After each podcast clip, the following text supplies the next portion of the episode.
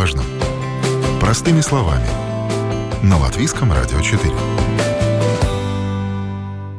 Здравствуйте, с вами Марина Талапина. И сегодня мы будем говорить на очень серьезную тему. Каждый день в Латвии регистрируются сотни дорожно-транспортных происшествий. Десятки людей страдают в ДТП, попадают в больницы. Есть те, кто погибает. Иногда спасти жизнь можно, правильно оказав первую помощь. Вот как помочь пострадавшим до приезда медиков в программе «Простыми словами» мы сегодня говорим с экспертами. Я рада представить с нами на связи генеральный секретарь Латвийского Красного Креста Улдес Ликопс. Здравствуйте, господин Добрый Ликопс. День. И президент Латвийского автомотообщества Юрис Звербулис. Здравствуйте.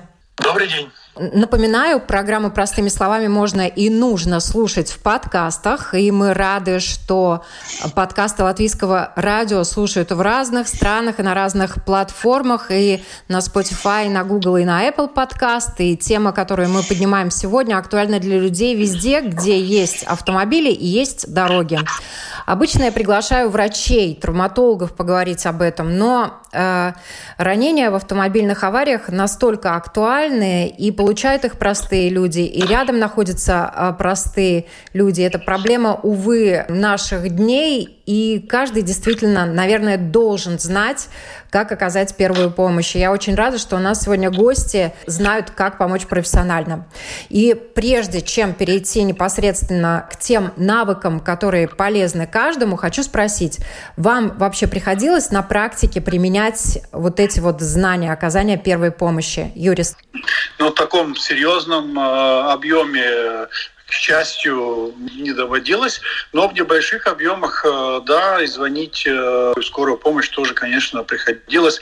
Но я бы хотел немножечко э, дополнить ваше вступление, почему именно ламбы, почему именно Красный Крест сегодня актуализирует эту проблему, потому что мы сейчас проводим акцию именно по популяризации среди населения о оказании первой медицинской помощи. И наша акцент э, оказания этой помощи именно больше на малозащищенных участников дорожного движения. То есть, конечно, эти приемы и средства, которые применяются, они универсальные, но главный акцент на малозащищенных участников дорожного движения и, может быть, меньше на именно на водителей и пассажиров автотранспорта, то есть на водителей велосипедов, мотоциклов, каких-то других транспортных средств. А, ну, может быть, сейчас вот именно конкретно сегодня не особенно так поедешь, да, но на следующей неделе будет оттепель, велодорожки будут очищены, и я думаю, что будет и такие энтузиасты, которые будут э, ехать и пользоваться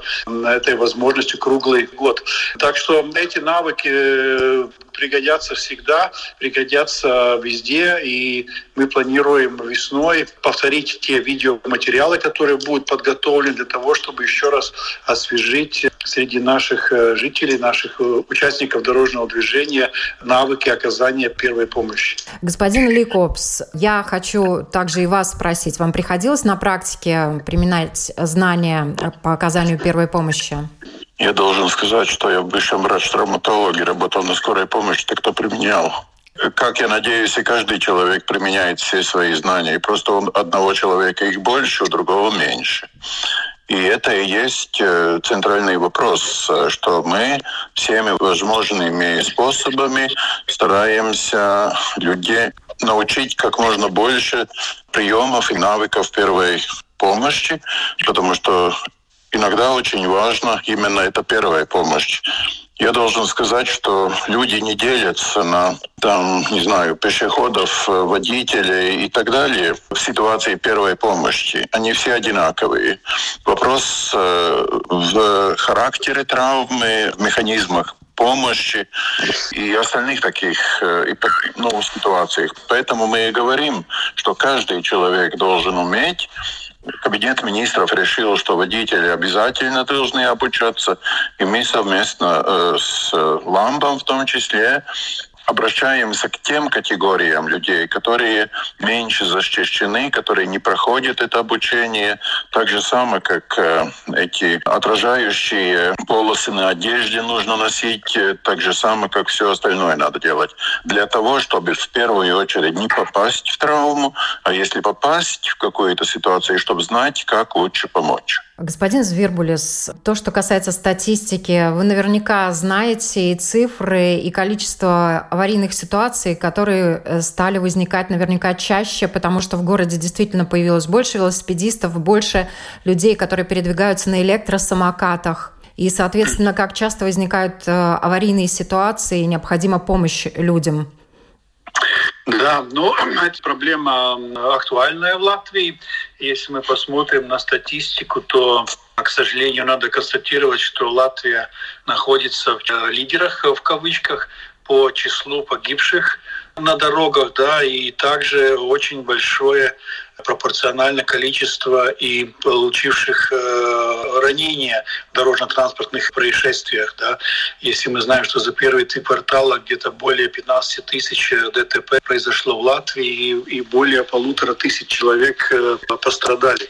Это имеется в виду только малозащищенные участники дорожного движения, которые получили различные ранения. И здесь надо акцентировать такой нюанс. Вы упомянули электросамокат Штаты. Это, ну, скажем так, новость в городских дорожных сообщениях.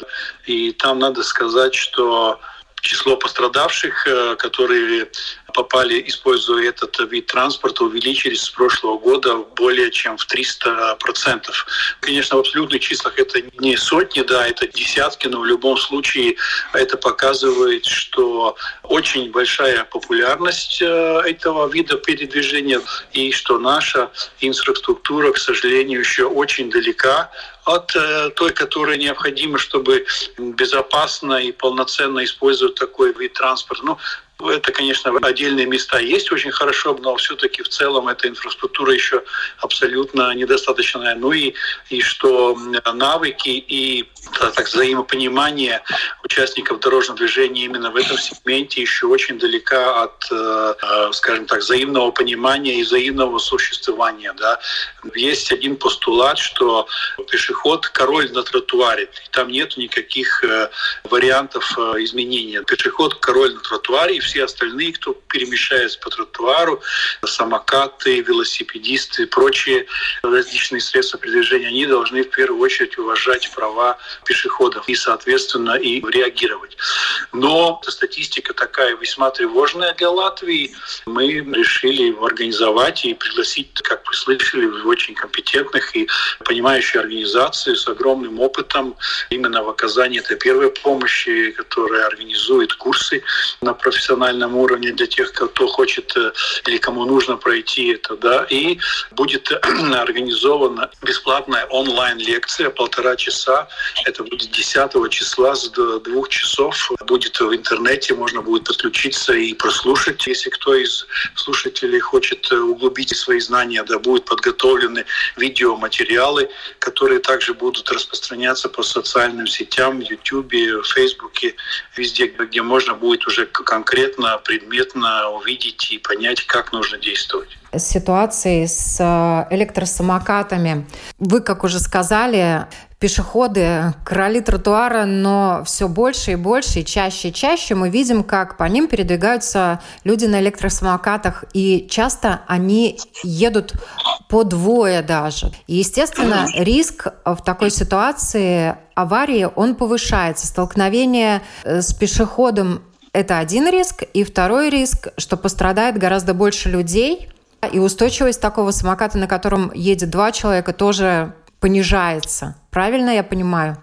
Вы совершенно верно понимаете. Я даже видел, что втроем едут на одном самолете. Ну, это были, правда, подростки, да, но в любом случае три человека едут на самокате. И в 2019 году мы акцентировали внимание законодателей, что электросамокаты появляются на улицах, да, и что они находятся в серой зоне, то есть они не предусмотрены никаким образом в законодательстве. И, скажем, как, например, велосипед, у которого есть какие-то права, и какие-то обязанности, которые должен водитель велосипеда соблюдать, то нужно сказать, что в этом году наконец-то были приняты правила. Они во многом а, приравнены к а, правилам, которые пользуются велосипедист. Есть ограничение скорости максимальное 25 км в час, которое может использовать э, общую велоинфраструктуру. Есть э, правила, сколько человек может ехать, как должен быть оборудован лампочками спереди, сзади.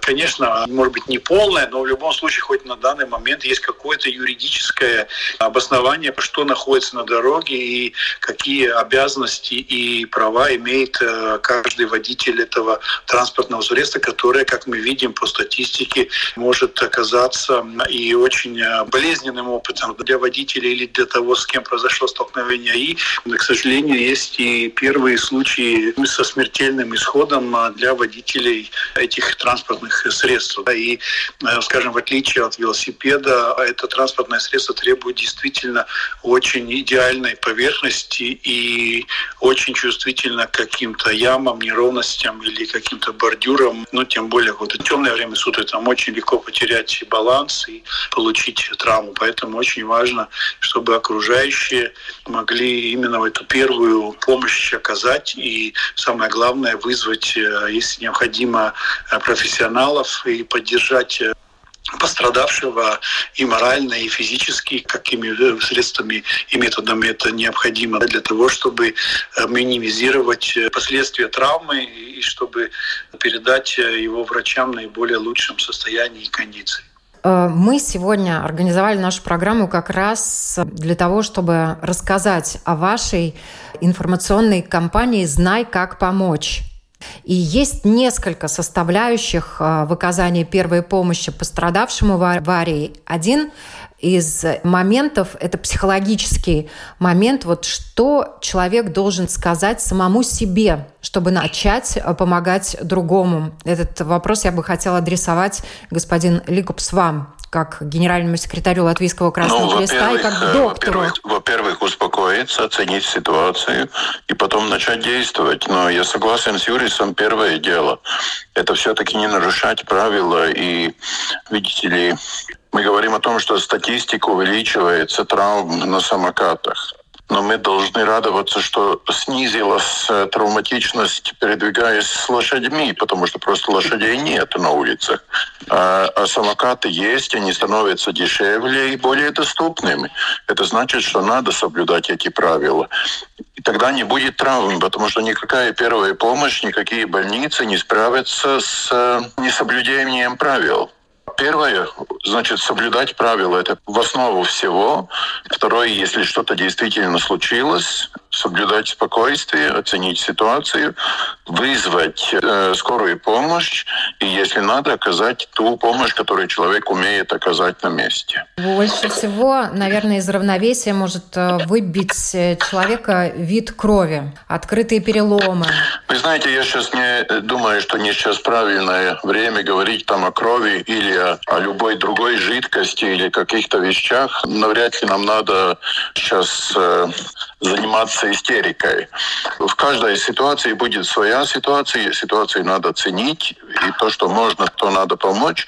Для того, чтобы уметь помочь, надо проходить эти обучения удаленные, которые будет сейчас на совместном проекте сделано, те обучения, которые происходят при получении водительских прав, при ситуациях в любом рабочем месте, где люди обучаются правил первой помощи. И, и, конечно, этот проект, он нацелен на тех людей, которые еще не проходили это обучение. Поэтому мы стараемся достичь как можно большую аудиторию для того, чтобы им рассказать как надо действовать. Когда все кругом кричат «ужас, ужас», тогда надо спокойно вызвать скорую помощь и, оценив ситуацию, сделать то, что человек умеет делать. Не надо делать ни в коем случае то, что человек не умеет делать. Вот это одно тоже, наверное, из главных правил. Не надо делать то, чего ты не умеешь. И в этом отношении лучше всего действительно позвонить и хотя бы по телефону попытаться специалисту объяснить да, диспетчер информацию. может дать совет. Диспетчер скорой помощи может дать совет. Если позвонили, например, в скорую помощь и говорят, что сильное кровотечение, кровь брыжет струей. Может быть, я немножечко дополню. Господин Ликовс совершенно правильно заметил, что первое – это успокоиться. Второе – это необходимо оценить ситуацию, и попытаться поговорить э, с пострадавшим. То есть нужно с ним громко, громко разговаривать. Здравствуйте, меня зовут э, Юрис, я хочу вам помочь, что вам случилось. Именно э, громко, чтобы было внятно, чтобы человек понял, чтобы он, что ему помогает, с ним разговаривает, и сразу будет возможность оценить ситуацию, отвечает ли он, способен ли он говорить, может быть, он сразу сможет описать, что ему болит, какая у него проблема, да, и очень важно также перед оказанием помощи убедиться, что вам, как человеку, который оказывает эту помощь, не угрожает опасность. То есть если это произошло на какой-то дороге, нужно, если это возможно, максимально быстро либо перенести пострадавшего с дорожного покрытия или с проезжей части, либо каким-то образом предупредить других участников движения о том, что произошло. Лучше всего оградить, да, место да, да, происшествия. Это, конечно, в каждом конкретном случае, как реально получается. И только вот после того, когда вы убедили, что вам как спасатель не угрожает опасность, вы можете начинать какие-то реальные конкретные действия, как я уже сказал, это успокоиться и взять себя в руки, громко контактировать с человеком. И вызвать скорую помощь обязательно, да. Да, совершенно верно, вызвать скорую помощь. Если есть больше, чем один человек рядом а, с пострадавшим, да, то можно попросить людей, чтобы они вызвали скорую помощь и самому, скажем, продолжать э, проверить, есть ли у человека, скажем, пульс, сознание он или без сознания, чтобы можно было описать ситуацию диспетчеру и получить какие-то указания от него. И что очень важно также помнить, что нельзя самому прерывать разговор с диспетчером, что диспетчер всегда первый, который положит трубку, все время нужно быть на связи и комментировать. И, естественно, если вы прошли курсы или вы в курсе, как оказать помощь, то господин Никайс очень правильно заметил, что нужно делать только то, что вы знаете, в чем вы уверены, что вы делаете правильно. Правильно делаете, да. Да, чтобы не навредить человеку, это самое главное правило, не навредить, не ухудшить его ситуацию. Никто не ждет от профессионала. Я уверен, что господин Викайс, если будет необходимость, он может сделать и массаж сердца, и искусственное дыхание, и другие Да, но, Что-то очень нам хочется киноэпопею, что там все там ломается и так далее. Вы знаете, таких ситуаций практически не бывает в реальной жизни. Я очень многие года отработал и на скорой помощи, и в больнице, но нет такого, что там хлещет кровь и все остальное. В основном это ушибы, могут быть переломы, какие-то битые раны. И самое главное – это спокойствие в такой ситуации. Тогда, mm-hmm. когда кругом все волнуются, тогда тому человеку, который готов и хочет оказать первую помощь, надо быть спокойным. Мобилизованным. Есть алгоритм действий. Для многих ситуаций вы, естественно, как врач, знаете их на зубок, но я думаю, что люди взрослые, адекватные, тоже способны их э, усвоить. Поэтому и надо посещать эти э, программы обучения, поэтому надо учить, и там на этих э, курсах все это будет рассказано и показано. Есть разные ситуации, и, э, естественно, вы этому обучаете, и когда с человеком есть контакт, который пострадал, и когда, например, человек потерял сознание, это уже другая история. Да, поэтому надо учиться. Что э, нужно обязательно знать, если человек потерял сознание после того, как уже вызвали скорую помощь? Диспетчер скажет, что надо делать. Но ни в коем случае нет универсальной формулы, что я сейчас скажу, что вот в любой ситуации действуйте так или действуйте так. Такой общей формулы не существует. Совсем пару дней назад было большое несчастье, когда машина тащила этот резиновый круг с подростками. Человек погиб. А кто виноват в этом? По средам у нас программа посвящена медицинским темам, и мы нашим слушателям рассказываем, как и что они могут сделать. Простыми словами рассказываем о том, как они могут помочь, в какой ситуации. Конечно же, мы предупреждаем всегда о том, что вообще привязывать круг к машине – это опасно. И как вы оцениваете знания латвийских жителей в оказании именно первой помощи? Может быть, я могу Давайте. ответить, да? Получилось так в жизни, что я три раза проходил эти курсы первой э, помощи, причем с э, различными временными довольно большими промежутками. Ну и плюс мое образование немного связано с жизнедеятельностью человека, с анатомией. Вот. И я могу сказать, что каждый раз, проходя эти курсы, я действительно не только освежал известные какие-то уже ситуации и приемы, но и констатировал, что медицина не стоит на месте и развивается, и очень многие вещи, которые когда-то нам писали, что как в камне это выбито и что нельзя по-другому делать, менять, что сейчас, скажем, на последних курсах э, это все уже было в прошлом, например, такой момент, как применение жгута. Да? Раньше это было в аптечке, раньше он был как обязательный элемент, теперь уже это уже не обязательный элемент, теперь это просто пытаться остановить э, кровь подручными средствами, с теми, которые у вас есть под рукой, с теми, которыми есть э, в аптечке каждого автоводителя. То же самое прощупывание пульса. Не специалисту в такой тревожной экстремальной ситуации прощупать его ну, бывает достаточно, достаточно проблематично и не так просто это сделать. То есть учиться нужно все время, с этим я однозначно согласен. Но если говорить о том, что именно по этим простым а, правилам, которые ну, никак а, не могут навредить, это оценить ситуацию, успокоиться, вызвать э, скорую помощь, убрать с проезжей части. Если констатировали, что человек без сознания нужно его перевернуть на бок, чтобы освободить э, возможность перекрытия дыхательных путей. Как Линкольн говорил, зафиксировать то, что находится в каком-то неестественном э, положении, или пытаться что-то исправить, или, не дай бог, э, вернуть положить обратно. И, конечно, следовать указаниям диспетчера. Такие довольно, на мой взгляд, универсальные рекомендации, которые можно говорить. И, конечно, каждая ситуация, она индивидуальная, и каждый человек реагирует по-своему и по-разному.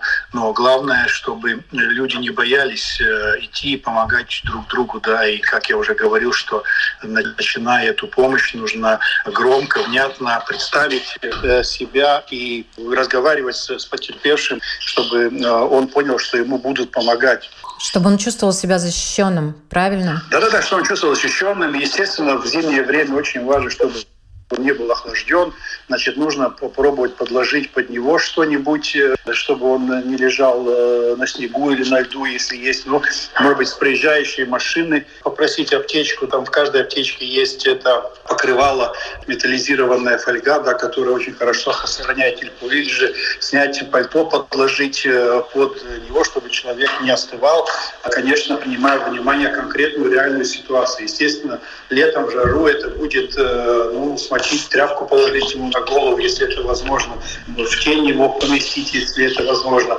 То есть такие общие советы, конечно, есть, но чтобы так более-менее уже профессионально, нужно, конечно, немного потратить своего времени и прослушать э, этот курс еще лучше, прослушать и участвовать в практических э, занятиях. И главное помнить, что нужно звонить или в службу скорой помощи, это 113, или э, в службу спасения, это 112. Эти телефоны нужно запомнить. Вы сказали важную вещь. Вы сами проходили курсы оказания первой помощи три раза.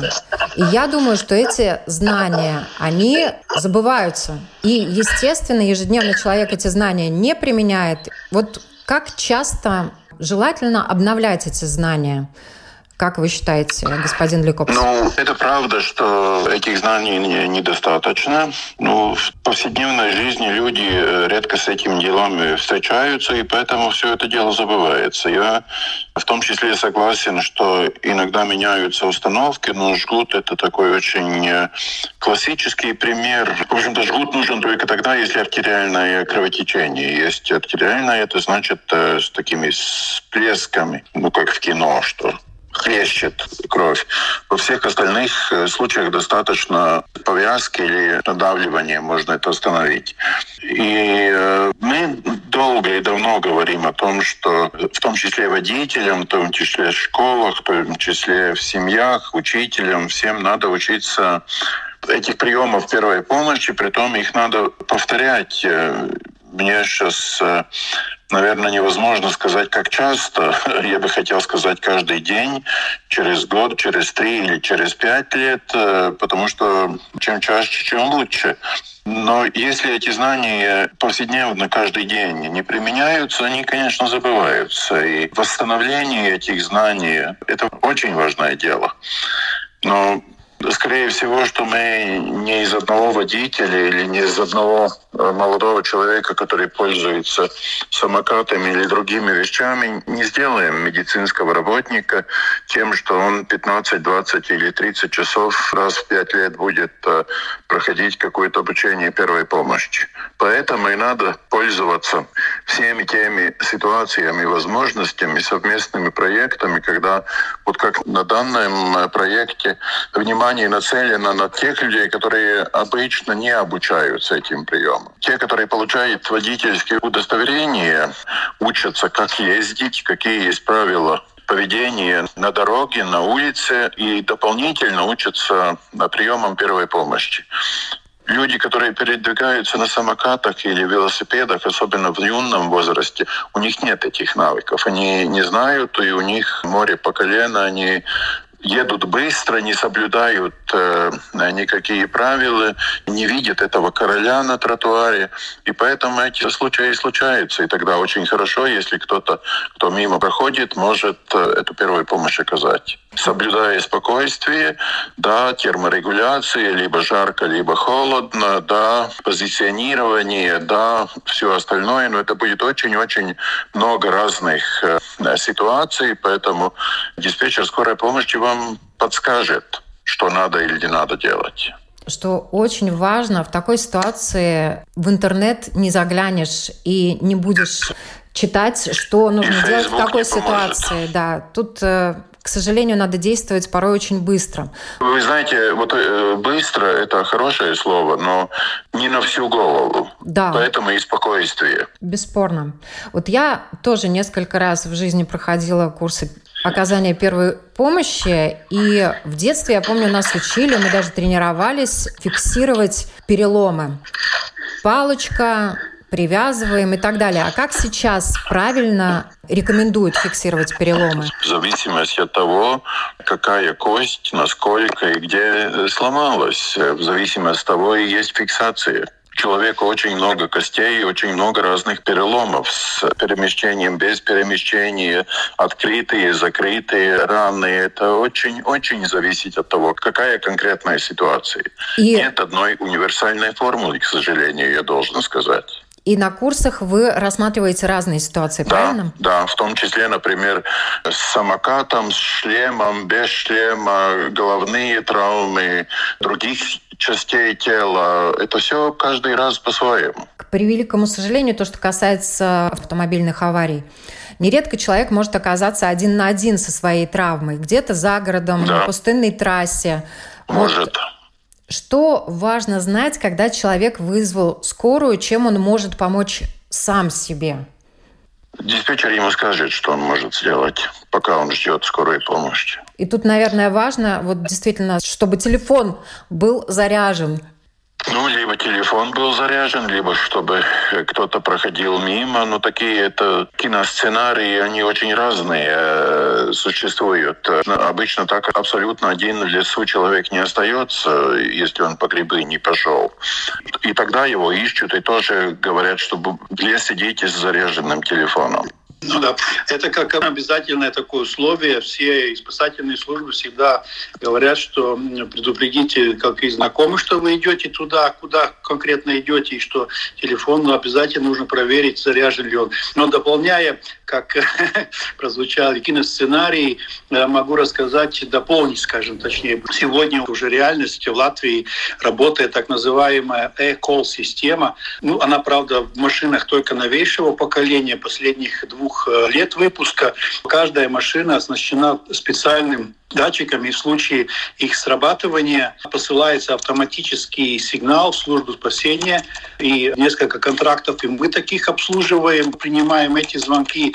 И там активизируется момент э, столкновения сателлитный телефон, на который можно перезвонить и переспросить, что произошло, какое состояние и какая нужна помощь. Там есть определенный алгоритм помощи, скажем, если в течение 30 секунд три раза не отвечал на телефон, то нужно сразу передавать информацию дальше на выезд э, спасательной группы. Были у нас и реальные звонки, ну, слава богу, не с серьезными происшествиями, с незначительными для людей, но такие реальные случаи есть. И плюс еще эти машины оборудованы и кнопками помощи. То есть вы можете мануально нажать кнопку, и она свяжется с службой спасения, вы сможете рассказать, какая у вас проблема и какую необходима помощь. И также можно и вызвать вызвать, если вы остановились с кем-то рядом, и у вас такая машина есть, вы можете остановиться и сразу напрямую связаться и вызвать помощь. Так что ну, через э, где-то 8-10 лет, я думаю, уже э, большинство машин Латвии будет оборудовано этой системой. Ну, это принимается время оборота транспортных средств. Мы знаем, что в Латвии, к сожалению, один из самых старых автопарков в Европе, средний возраст 14 лет. Но это можно просчитать, через сколько лет будет уже какое-то серьезное влияние на вызов э, помощи на дороге будет оказывать такие системы. Но я думаю, что машины многие будут оборудованы видеосвязью, и э, вторая сторона будет видеть э, ситуацию, и можно будет э, помогать по полной программе. Вот. Ну, если у вас есть аппликация оказания помощи, есть такая специальная аппликация, используя эту аппликацию, вы можете сразу, когда звоните в службу помощи, указать очень точно место, где вы находитесь. Я не знаю, есть ли там возможность какого-то видеозвонка, но, скажем, такой же в аппликациях WhatsApp, то же самый FaceTime, да, там э, везде есть возможность э, видеозвонка, и тот же самый диспетчер, если такая возможность есть, можно показать, не только рассказать, что там человеку так и так есть, но и показать. Это просто вопрос э, применения и, и квалификации того, кто вызывает, и квалификации того, кто принимает. Кто оказывает да, яд, да, если, если, да объемно, то есть технические возможности сегодня есть. Конечно, не у всех стопроцентно есть э, современные, ну, скажем так, э, контактные телефоны, есть целый ряд людей, которые пользуются и кнопочными телефонами, чисто для связи. Но в любом случае современные смартфоны достаточно э, широко распространены, и они могут очень большой спектр услуг оказывать именно в том же оказании первой помощи тоже.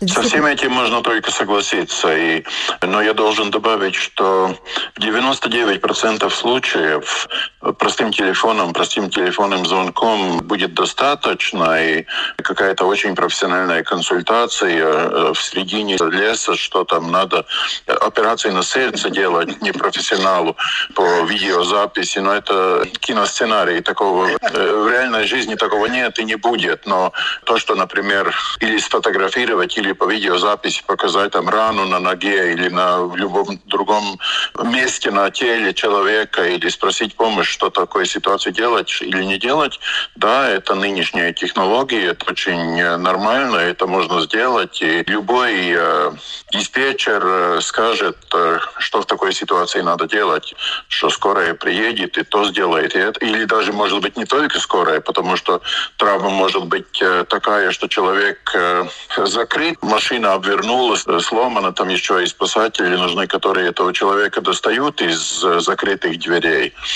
Что, кстати говоря, бывает чаще, чем операции на сердце в лесу. Ну да. Но также возможно, что человек э, свалился в какую-то яму или свалился да, под, да. под откос в кустах и не может э, сам передвигаться. Ну вот я летом ехал Рига-Юрмал на велодорожке. Ну, это было осенью, и э, там был такой крутой поворот. Э, и я видел уже последствия. Один велосипедист слетел с, с дорожки, там такой небольшой обрыв был, и э, лежал неподвижно. Но там уже кругом были люди. Через 20 э, метров я уже видел скорую помощь, которая приехала и которая уже направлялась к месту происшествия. Но бывают различные случаи и трагичные. Но Мы вот знаем, что член группы брата Ветра в свое время очень погиб трагично, да. что он слетел с шоссе, слетел с дороги, никто его не видел, въехал, вероятно, когда не было машин, и ну, не мог не, не вызвать помощь, никто ему не оказал, и, к сожалению, погиб. Так что телефон сегодня – это очень-очень важная составляющая оказания помощи. Да, и средства, в том числе оказания помощи, конечно, и которой можно пользоваться в такой ситуации. Это важно. Еще отдельная тема, вот в завершении буквально пару слов хочется об этом сказать. Это ошибки, которые делают при оказании первой помощи. И, Улдус, вы, наверное, как врач с этим реально сталкивались. Вот чего делать ни в коем случае нельзя? Ну, я бы сказал, проходить мимо не надо. Согласен, очень, очень правильно. Вы знаете, пару лет тому назад, по-моему, была такая ситуация, когда у автобусной остановки в Лепа и упал человек, и э, четверо человек стояло в этой э, автобусной остановке, фотографировали и снимали кино, как тот там попал в какую-то ситуацию, ни один не подошел и не оказал помощи. От этого можно сделать несколько выводов. Первое, никто не осмелился то есть ни у кого не хватило знаний, что делать в такой конкретной ситуации. Поэтому не пошел, боясь навредить. И вообще-то навредить можно тогда, если человек делает что-то очень огромное, неизвестное. Вот это навредить есть и жгут, например, и в ненужное место, в ненужном положении, и на ненужно долгий срок наложенный. Происходит отмирание ткани и так далее, и так далее, которые имеют последствий больше. Поэтому этого жгута сейчас нету, поэтому с этим жгутом сейчас не говорят, что при любой э, травме, при любом маленьком э, кровотечении сразу жгут надо накладывать. Есть правило, когда человека нельзя передвигать, потому что может быть переломы позвоночника, передвигая, которые можно опять-таки навредить. Но при всех этих ситуациях надо сначала понять, что происходит, и потом действовать. Поэтому и спокойствие, и звонок профессионалам. Тогда вы никак не ошибетесь. Спасибо вам большое за это интервью. Я напоминаю, на вопрос Латвийского радио 4 отвечали генеральный секретарь Латвийского Красного Креста Улдис Ликопс и президент Латвийского автомотообщества Юрий Звирбулис. И действительно, можно идти и нужно идти и учиться и получать эти важные знания, потому что они могут пригодиться в очень разных ситуациях. И нужных ситуациях. И да. нужных ситуациях. И нужно, чтобы эти знания были в голове, как говорится, под рукой. Спасибо большое. Под рукой их надо освежать. Да. Спасибо еще раз большое. И добавлю, проехав на красный свет, можешь покинуть белый, поэтому Пожалуйста, помните об этом, соблюдайте правила дорожного движения и, естественно, как уже сказали наши гости, не оставайтесь равнодушными. Всем Всего хорошего доброго. дня. Всего доброго. О новом, непонятном, важном. Простыми словами. На Латвийском радио 4.